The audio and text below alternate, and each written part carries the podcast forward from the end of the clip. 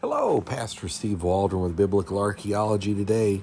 We're so thankful you're here with us. I'm glad to be your host for this 20th season already, 29th podcast.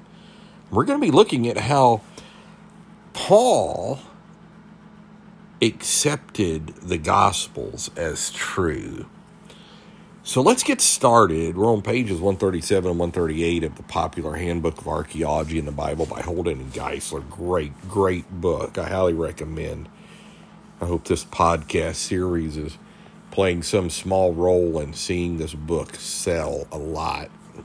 Churches should use it maybe as group study. I've thought about doing it at our local church, just haven't had the opportunity. So let's get started again. Thanks for being with us. As often overlooked but powerful argument for the basic reliability of the gospel record about Jesus' life and teaching is found in the accepted epistles of the Apostle Paul. Placing late dates on the Gospels and attempting to cast doubt on their reports fails to undermine the historical reliability for many reasons, among which it's widely accepted by critics that Romans, 1st and 2nd Corinthians, and Galatians are genuine epistles the Apostle Paul and that they were written between 55 and 57 AD. These four epistles confirm the basic historicity of the Gospels, the life, teachings, death, and resurrection of Christ. In fact, here are 27 such facts of Jesus in these accepted epistles of Paul, including. Now, this is, and sometimes I think our Blombergs and Craig Evans and these guys go so far into the enemy's camp. Hemer does this to say, we'll take every supposition that you've got and we'll still show you the Bible's true. Okay. So obviously, I believe Paul wrote 14 books under the inspiration of the Holy Ghost. Some would say 13. Hebrews disputed. I have no problem with that. but let's just look at these four that everybody says, okay, Paul wrote this. The Jewish ancestry of Jesus is mentioned in Galatians 3:16 his Davidic descent, Romans 1 3, his virgin birth, Galatians 4 4, his life under Jewish law, Galatians 4 4, his uh, Galatians 4 6, excuse me, the existence of his brothers, 1 Corinthians 9 5, the existence of his 12 disciples, 1 Corinthians 15 7. One of the disciples was named James, 1 Corinthians 15 7.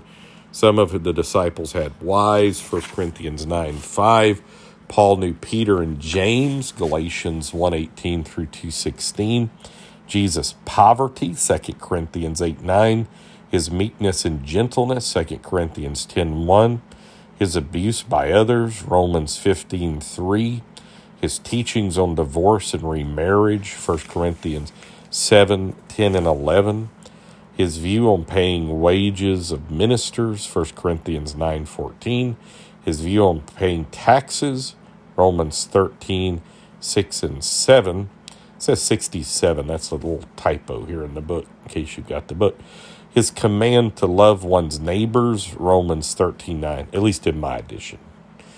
His views on Jewish ceremonial and cleanness, Romans 14, 14. The title, excuse me, his titles of deity, Romans 1, 3, 4 and 10, 9 his institution of the Lord's Supper, 1 Corinthians 11, 23 and 25, Jesus' sinless life, 2 Corinthians 5, 21, his death on the cross, Romans and Galatians, but also you could go into 1 Corinthians 1. His death paid for our sins, again, so much there. His burial, 1 Corinthians 15, 4, his resurrection on the third day, 1 Corinthians 15 4, his post resurrection appearance to the apostles. 1 Corinthians 15 5 through 8, his post resurrection appearances to others, including 500 people, most of whom were still alive when Paul wrote. And Jesus' present position at God's right hand on his throne, Romans 8:34.